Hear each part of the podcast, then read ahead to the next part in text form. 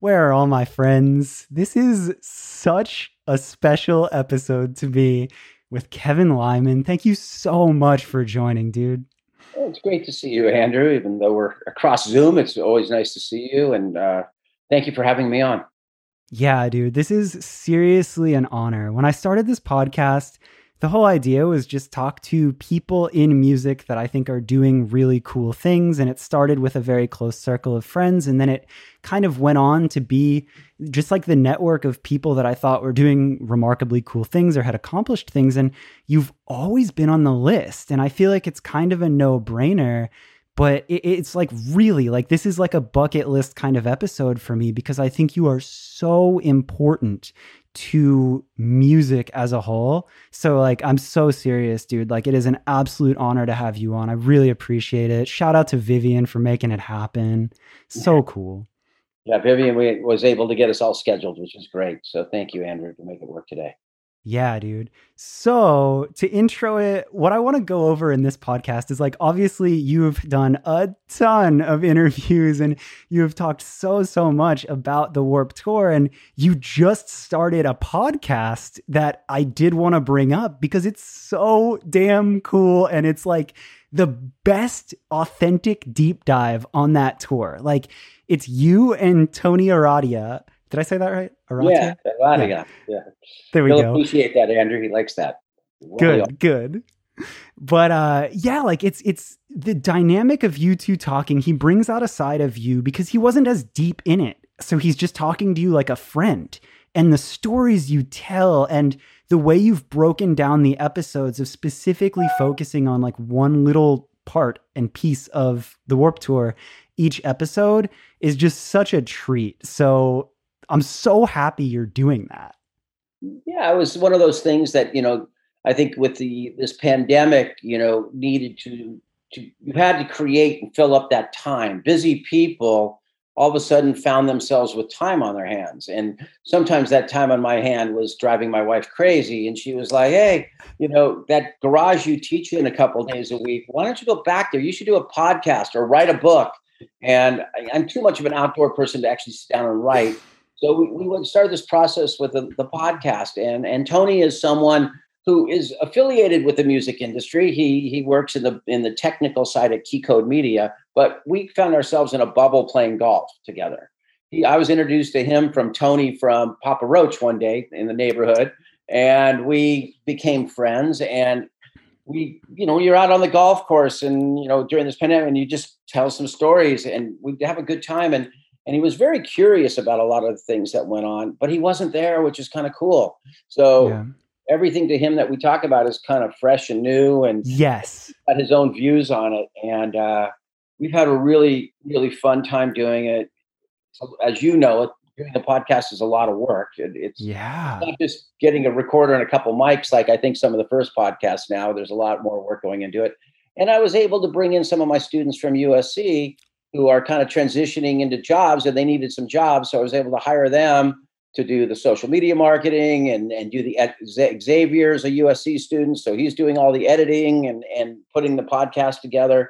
So, you know, creating jobs, you know, during a pandemic. So that's what I try to do. Dude, I love that. And that's so on brand of Kevin Lyman to like look to the young kids and find and give them opportunities to get involved in something cool.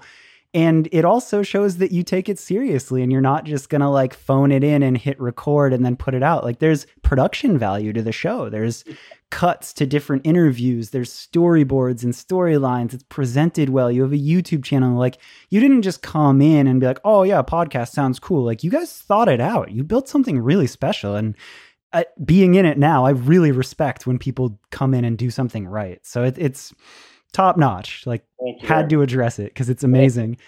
And I think too, I was thinking about this before the interview. It's so interesting talking about the Warp Tour because it's gone on, or it had gone on for so, so long. Every person that was involved, depending on who they were or who they were working for or what their relationship to the tour was or the years that they were a part of it, everyone is going to have a different story, a different perspective, different memories. So when you look at the documentaries or the things that try to cover it all in an hour or something, it's just impossible. Like, how do you do that? So the more Warp Tour content there is out there, I'm just happy because it's just, it's hard to explain in a short amount of time. Yeah, and you know, taking this, you know, my work life has kind of expanded for me over 40 years now. You know, beyond, you know, Warp Tour, I was working all these other things. So now I'm able to bring elements of those other people because you led a warp life. Uh, some of the people, Steve Van Doren's led a warp. So, so my work life kind of expands right now. And in upcoming episodes, I'm bringing in other people that maybe touched through the warp tour, but how I met them or did other things with them that I found was very interesting. So we have a we have a you know some plans to you know to expand it out a little bit. Maybe an idea of a cooking show in the backyard, and we have some under the tree coming up. And we're going to do a, shoot a little pilot and see how that goes. Now that we can kind of gather a little bit more than we could even you know three months ago.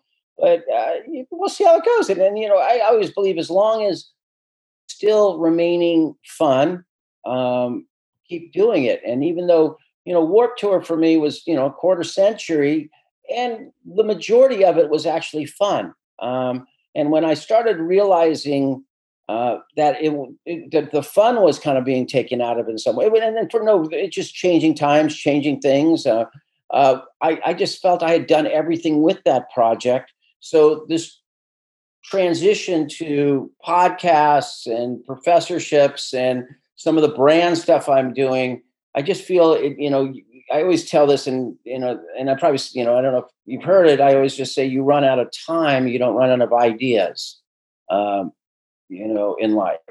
And it's, it's one of those things where, you know, just turned 60, Andrew, who thinks, you know, you know, that you'd be working in the music industry over four, you know, 40 years, 40 plus years. I started when I was 18 putting on some of my first events. And, uh, yeah. uh, you know, I every day I, I do wish I could jump back out and go, you know, trucks roll up in front of the house. We, we set up a show. I, I just don't know, you know, honestly, physically, number one, I could be doing the way I do it because we've toured together and, mm-hmm. and you know, mm-hmm. I don't sit in an office. It's no, not, uh, no. So now it's just kind of concentrating my energy into other things and, and hopefully helping the next generation of people in, in this business, especially through my teaching and education, you know, after yeah. I talked to you today, I've got one of my students who's now working at a company who they want to do something um, and maybe run it through my foundation, which is very cool. When you're teaching in school and they're taking that philanthropic thought now into their own workplaces. And the first call she, they want to have as her new company she's with is how maybe they can do a charitable event. Pretty cool. And yeah. then, I, then you're kind of continuing on what you want to do in life. Dude. Probably be most effective. Dude, that's totally it. And so as I was thinking about this interview, I figured we can't cover it all. We can't all of it. It's just too much, right? So I figured I would come at it from my approach and my genuine questions for you and my perception of what I've learned from you and just have a conversation about that. And to put a little bit of a backstory to that, I don't even know if you know if I've ever told you this, but the way that you impacted my life was so crazy because I was 16 years old when I went to my first Warp Tour. I think everybody was kind of around that age. And I didn't, I wasn't in music. I didn't really even know that that, I, I knew that bands like that existed. I found that a little bit earlier, but for some reason it never registered to me that bands toured or they played live. I just didn't know. And I had a crush on this girl and she brings me to the Vans Warp Tour. And I go and I'm like, oh my God, like this is magic. Like it, it, was the first time in my life that I understood that something like that could exist and that such a community existed around that. I felt like I was amongst people like myself for one of the first times ever. And there were so many of us.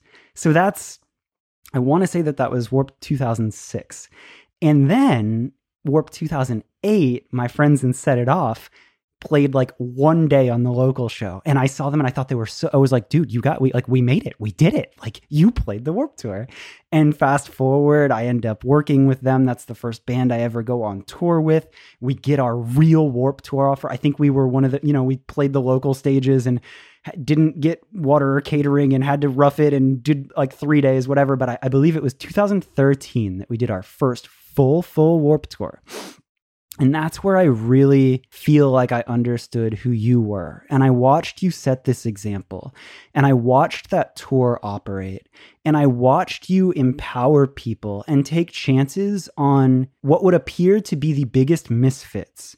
But you always believed in people so much and gave everyone a benefit of a doubt. And worked so, so hard yourself and expected so much of everyone, but not in a bad way, in a way where it was like a real community on this tour. It was different from other tours. It was family and it was summer camp and it was so fun, but it was the hardest goddamn work I have ever done. I have never been more tired. We always used to joke that day three, of like the first three days, by day three, you're just dead. Like, I don't know what it is. It's just the most exhausting thing. And then you get past it. So, experiencing all of that firsthand, you really changed my life. What I learned from that applied to my life more than so many other lessons. It was the college of my life. It was this thing in the back of my head of if I can get through Warp Tour, I can get through anything because nothing is going to be that hard of work.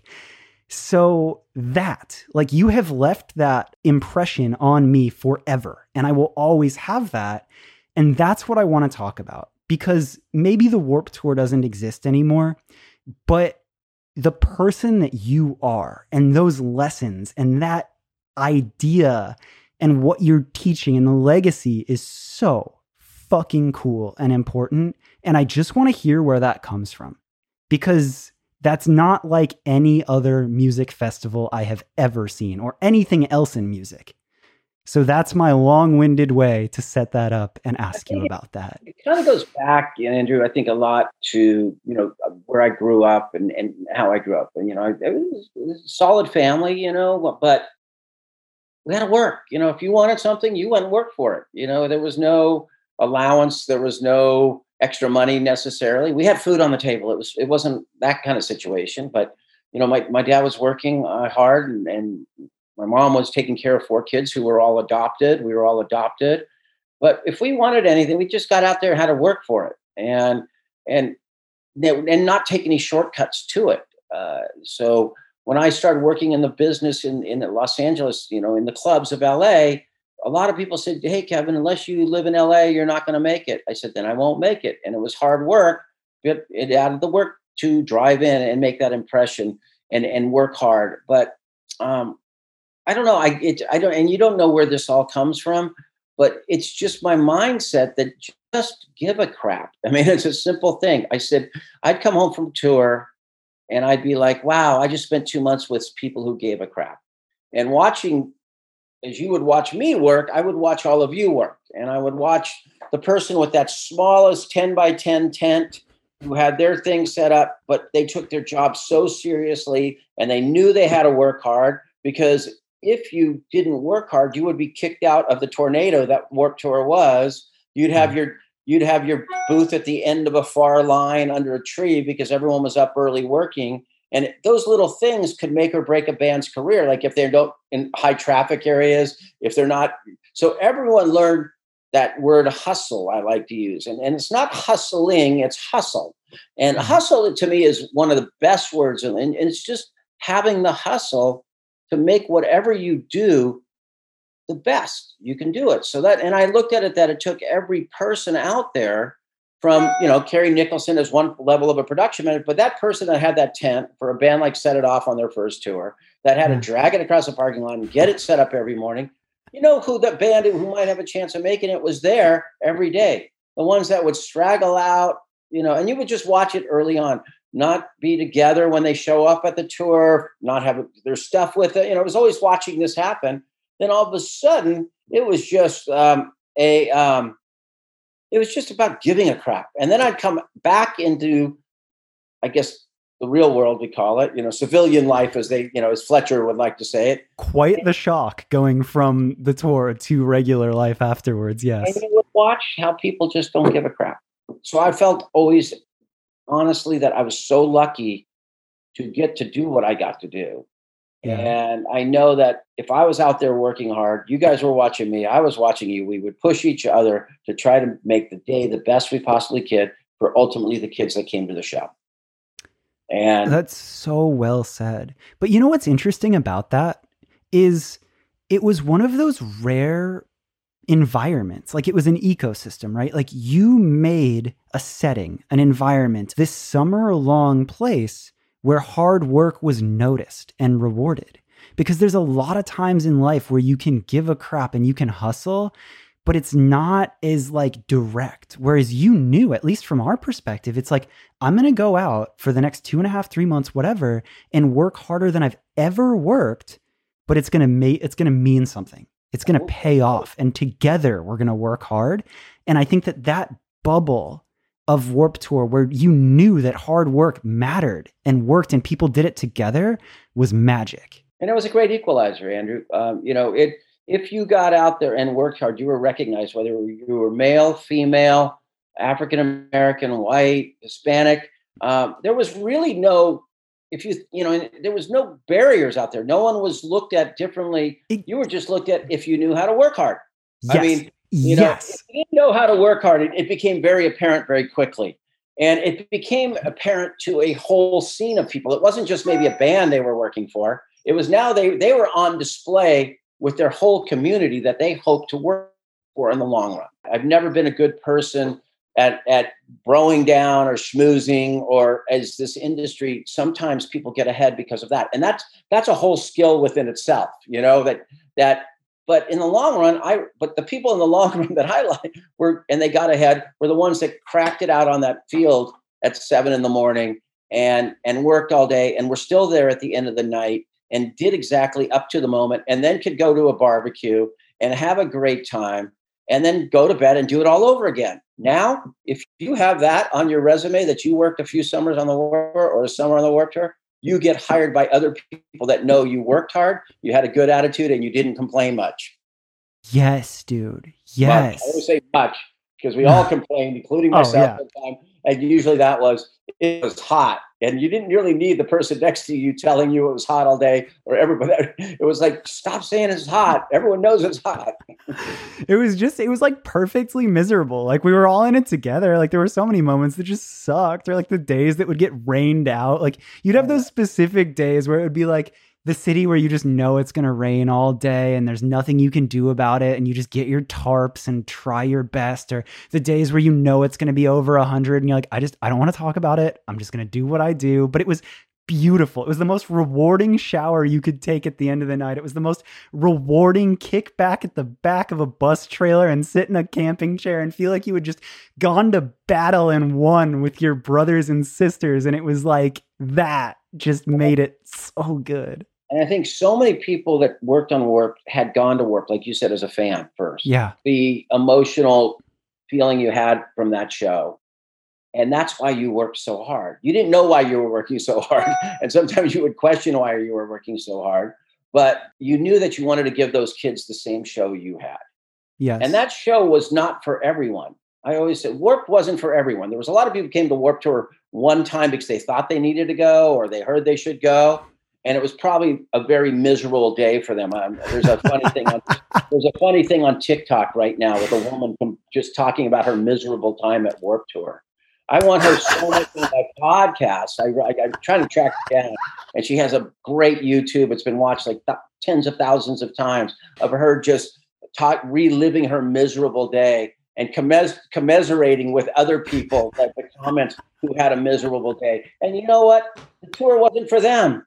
It was for people themselves and so many other people, the tens of thousands or millions of people. We did about 12 million people on that tour. That yeah. that you know, if 10% of them to me walked out of there and affected their lives in a positive way, great. And then 80% came and just had a fun day. And then 10 people were as miserable as that woman on TikTok this week. Then it, hey, mission accomplished. Yeah. Yeah. But like that It was exactly that. And I just, I respect it so much. And that's what I'm so curious of is like, you built something kind of out of nothing. Like, we, the ones who understood it, like when you got out there on that tour as a fan or as crew or as a band, when it clicked, you're like, oh, I'm at home. Like, this is where I'm supposed to be. I have my people. We're miserable together, having the most fun, best memories of our lives. And it clicks. But that, I mean, like, dude, I told you, like, my first Warp Tour was 2006. So you had a lot of years of proving this concept and making something out of nothing. And I know your early days was like club promoter vibes in LA, right? Yeah, production. But yeah. I would have to imagine because I think that there's a lesson in your story that people could learn of like, no, the warp tour won't happen again the way that it did or whatever, but you made something basically out of nothing. Like you had this idea and you just threw together this thing. And I think that as music continues to evolve, there will be those opportunities again. And somebody will see that hole and be like, oh, this is my favorite thing ever with my favorite people, and we need a this. So, like, what was that? What were those early days? Like, were you scared to start that, or were you just like, I have to do it? Like, what did that look like? I think I had no other option but to start something, to be honest. I, I don't think I'm employable. I have a hard time being employed. I think I'm hanging on at USC. I'm a good, I'm a good teacher. I'm not a good employee. You know, I'm always scrambling, trying to update last year you got you have things you have to do when you work within a system it's a whole process for me the teaching and education side comes pretty easily the communication yeah. with the generation that i'm teaching I, I, I at this point have a good rapport with them i think i'm leaving them with things that will go on in their lives but I, I don't know if I had any other option, Andrew. I, I could have been a production manager, probably around in the clubs forever. I was good at that. I, I would have been a touring production manager. I was already doing, you know, some other some artist tours, but I didn't want to spend my whole life on the road. Um, I, I loved traveling. I loved controlling the environment a little bit. Like so, that's why Warp went out around the same time every year. I can control my environment even control what days off we had so I can go fishing in the right spots, you know, just things like that, you know. That was a little bit of my life, but I just don't know if I had any other options but to try things. And when you have no other options, um, failure, they say sometimes isn't an option. It could have happened, but I just was going to like figure it out and willing to try anything to make it successful. Um, yeah. Without for the audience that got it, it wasn't. I didn't I could have pivoted, to be honest. I I probably could have kept Warp going for quite a few more years. One either becoming that retro tour, which would have been fun because, but it would have gone for three or four years um, with all my old friends. That would have been fun. But now I could do little things if I choose with them. Or I could have adapted, kept adapting with the sounds and music, yeah. and it was going into that whole mumble rap phase. And I just didn't think the artists were really someone that was had the teams around them or people around them that I, I wanted to spend a whole summer with. No offense, you know, yeah. people love that music. It just wasn't well, where no, I was. That at. says it well. Uh, and it was time. You know, I'd done everything I can. And when people say, "Oh, we need to do a warp tour," warp tour, no, you need to create something better than warp tour, or, or create yeah. something with your own vision. Can I ask you a question with that? Yeah. I mean, I definitely don't want to steal the podcast and make it about me, but I went, I kind of had a moment um, a couple years ago in my career where I had left a label and I kind of had that same thing where I was like, I don't know if I'm employable. Like, I don't know, like, if I fit into this. And uh, I was really excited about like emo trap, emo rap, whatever you want to call it. Like, there were certain artists where I was freaking out. So I kind of just made my own thing. I called it version three and I signed a couple of my friends and I was just like helping them with whatever they needed. I was like, what do you, do you want playlists? Do you want to, what, what do you need? And I was just trying my best. And a lot of them looked up to like the Warp Tour legacy type artists and had never gotten a chance to tour. And I, you know, from everything I had learned in touring and having doing pretty much everything on the road, I was like, fuck it. Like, let's just try. Like, let's do a little tour. And we all got in one van. And like, I mean, guarantees were door deals. Like, we were just like, everyone was just on board to give it a try. And people showed up. And I cried the first night. Like, I, I saw people show up and I saw the kids that got the first chance to see these artists play live and, and everything. And it was so emotional to me because it felt like it wasn't about me. It felt like it was this community. Did you, was it like that with the Warp Tour? Like, did it become something that was bigger than you? It was, it was for a long, for, yes, it did. You know, it did. Um, and then, you know, it, it, I never thought it would become something where people said, "Oh, we can't tour during the summer if we're not on Warp Tour. We can't be around." You know, Warp Tour was there to support the community. Um, you know, you touch on quite a few things, and and it's exciting to see. You know, I'm watching it from the sidelines right now, watching to see that that community that I think kind of went away a bit for a while there. There really was no community. Yes, is now the essence of that community is being brought back by people like Black Bear, but driven by like Machine Gun Kelly, Black yes. Bear, watching Mod Sun have his moment.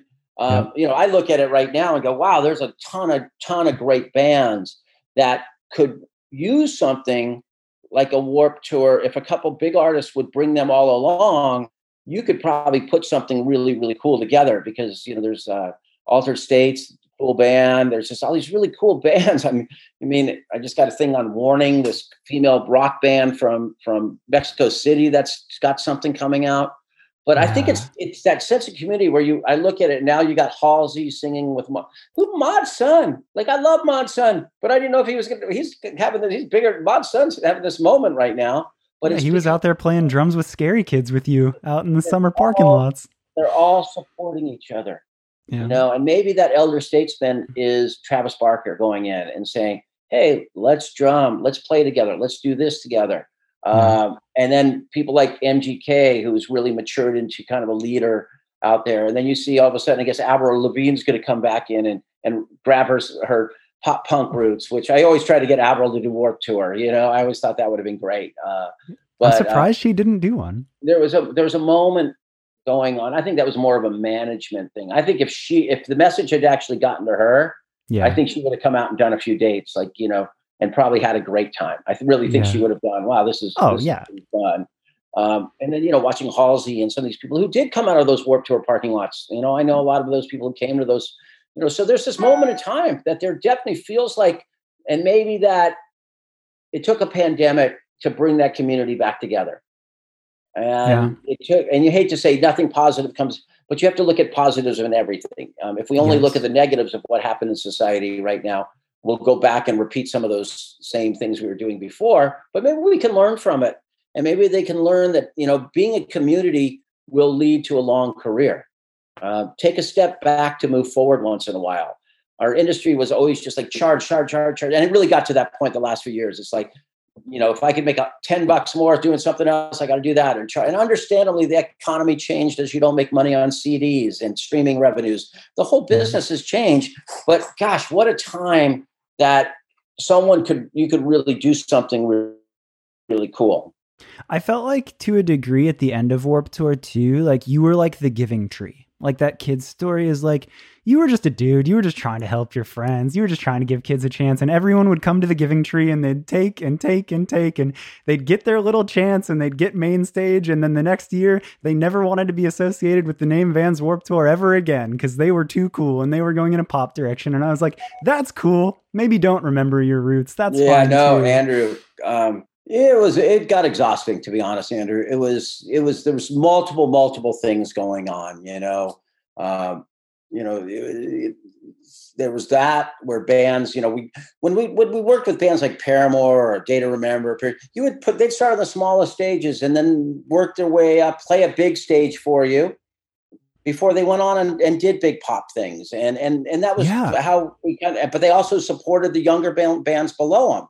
Yep. So whenever you invested in a band and moved them from a small stage to a big stage, it it was a lot. You had to really think through it, and you hopefully had some sort of kind of plan with the management and the bands, and kind of like, okay, this, you know, you'll there'll be you'll be on that you'll you know you'll go from a small stage up to a big stage, and we'll get you up there, and then maybe you'll, then you'll come back and do one big year with us and bring some you know the small bands behind you and when that stopped, that was a little hard. You know, just multiple little things, just little tick, tick, tick, tick, tick things that it yeah. just wore down. And I was like, you know, it, it, wasn't really fun. So really, that's what I did in 2018 when I really was like, all right, I'm going to invite the bands I know. I'm going to make sure they have a road manager that, that I know. I'm not going to have to deal with any problems because I know that we're not bringing children on tour. And we'll Yeah. go out and have a great run across the country. Thank you, everyone, and then do these weekend shows. Um, Yeah. and it, it, it was draining. You know, it, it's draining. I gave up a lot of my life. It was a fantastic life, a life, a life I would say well lived. You know, Yeah. but you want to go off and do other things now. Now I'm doing so many really cool things. You know, working in the mental health space, working, you know, doing a recovery event up in Vegas in the fall, uh, helping my students. You know, right after I get on with you. Getting on a Yeah. phone call with them uh, who are now working at a company that wants to put on a charity event, maybe do it through Unite the United My Foundation. So yeah. uh, there, hopefully, you know, you know, some people came out of it better. You know, and hearing that you came out a better person than going, hey, makes it worthwhile, right? I just really respect everything you did, and I think that I I had I respect you for saying, okay, well, cool. I'm not having fun anymore, and this was supposed to be something really special, and you pivoted, and I think that that's awesome. One point that I did want to go back to, talking about just a pinnacle of fun, or I don't know, I, I just want to get your uh, take on this. Is my first Warped Tour was 2006. However, history tells a moment of Warped Tour 2005. And I had Tim McTague from Underoath on my podcast. And I don't know if this was actually 2005, but a moment that he describes of like, uh, uh, wow, this is happening and the band is about to be big, big was a moment at the Atlanta Warped Tour when they were on the Smartpunk stage. And it happened to be a pavilion or a gazebo that day. And they had to call it because it was too crazy and the stage was breaking. And he very specifically remembers that and kind of jokes that like you had to be like fake mad. Like you're like, oh, don't elicit this. But like deep down, you're kind of proud and you're like, that's sick. That's very punk rock.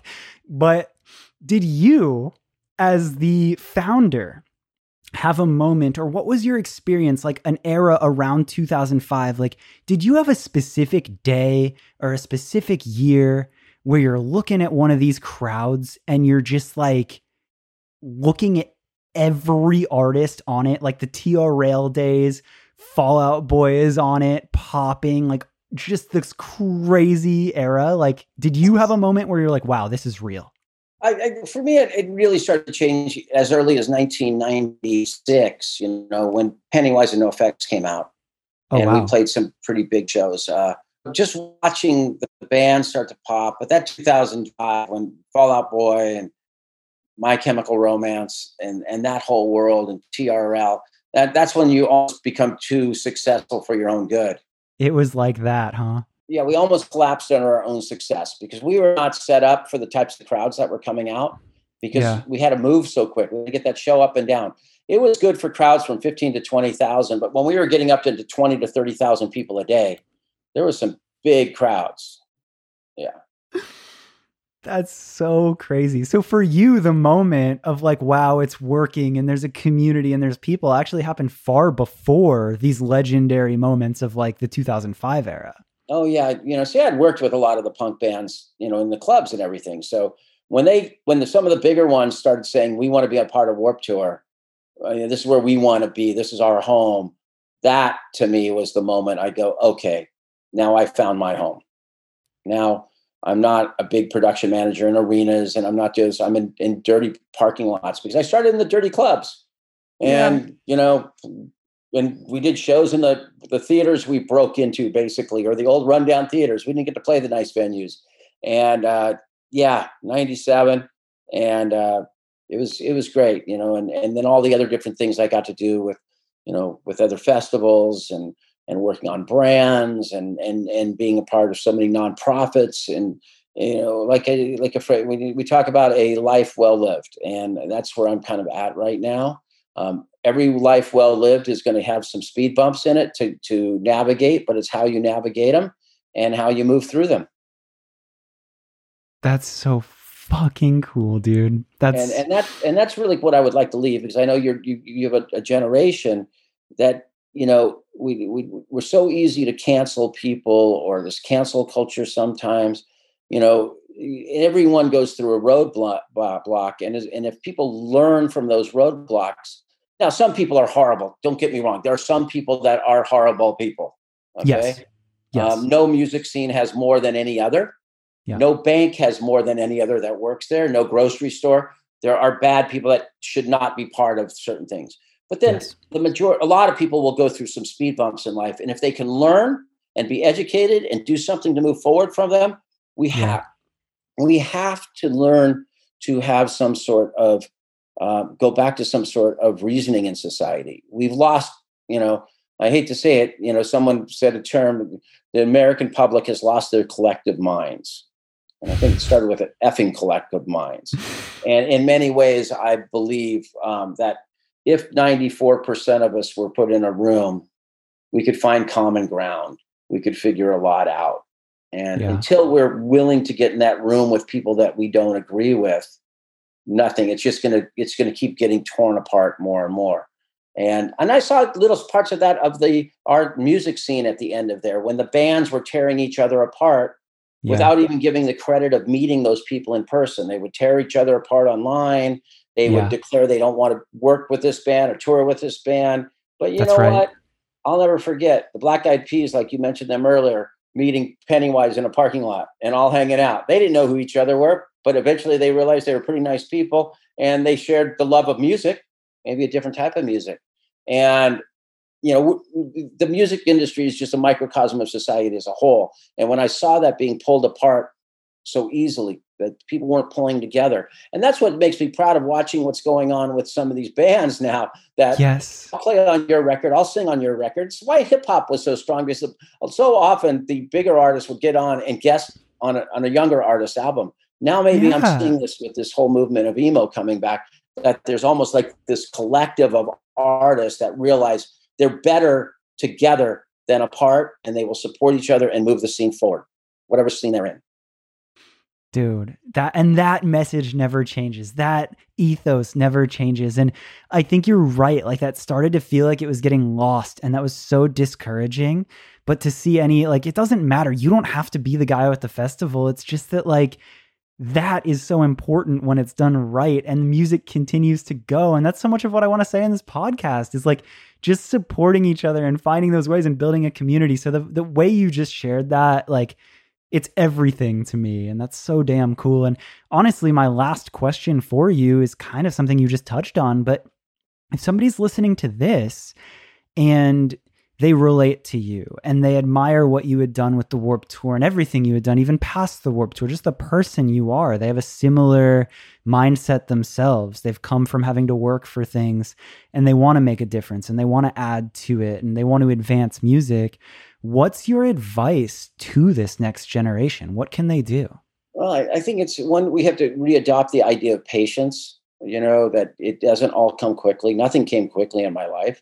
Uh, that if you want something to work, you have to put everything on the line to make it work. You um, and you know, I, I, think there's a book that everyone could read right now um, I have all my students read this book. It takes, even if you hate books, you should read this book.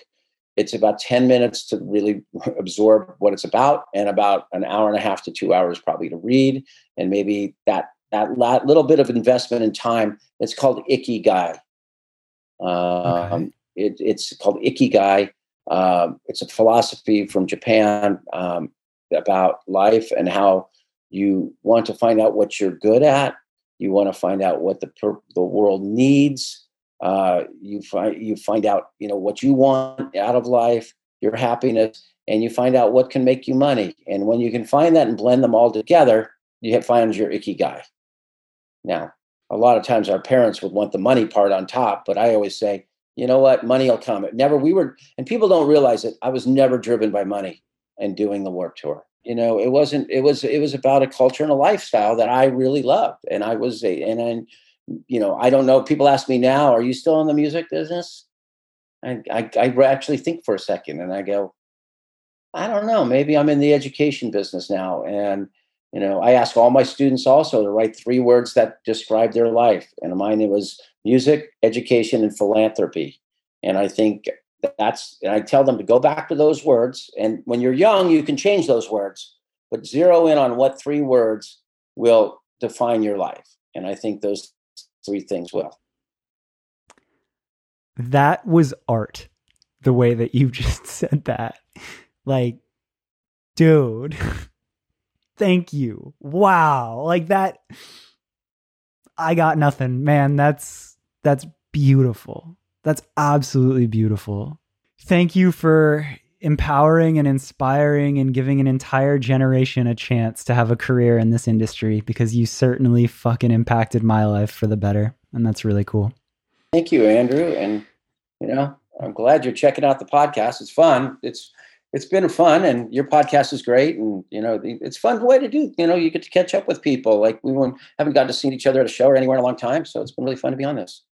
Dude, absolutely. It's really, really cool to check in. And I agree. I think that there's something about meaningful conversations and now having podcasting as a way to share them and to have more of them is something that I absolutely love. So to see you doing the same is so cool. And anybody listening to this, if for any reason you haven't seen My Warped Life, just go dive in because it, it paints such a beautiful picture of everything that you built in such a fun storytelling way.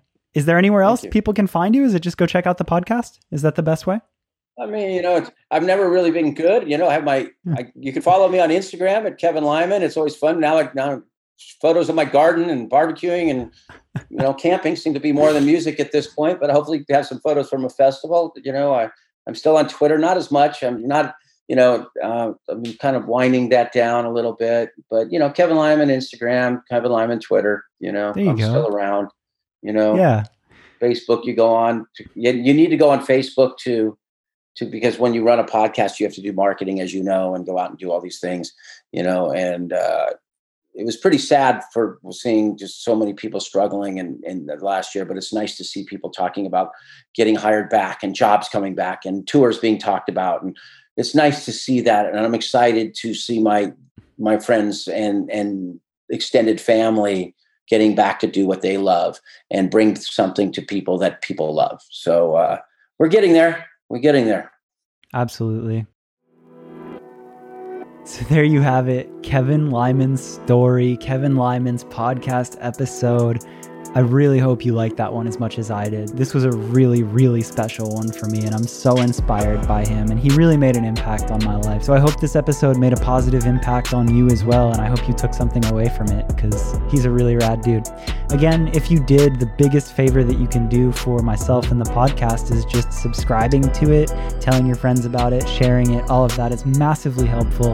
And again, to echo how cool his podcast is, My Warped Life, go search it anywhere, give it a listen. He tells the story of that tour so, so well there and shares really, really fun stories. So I think you'll enjoy that as well. Thanks for listening. I'll be back next week.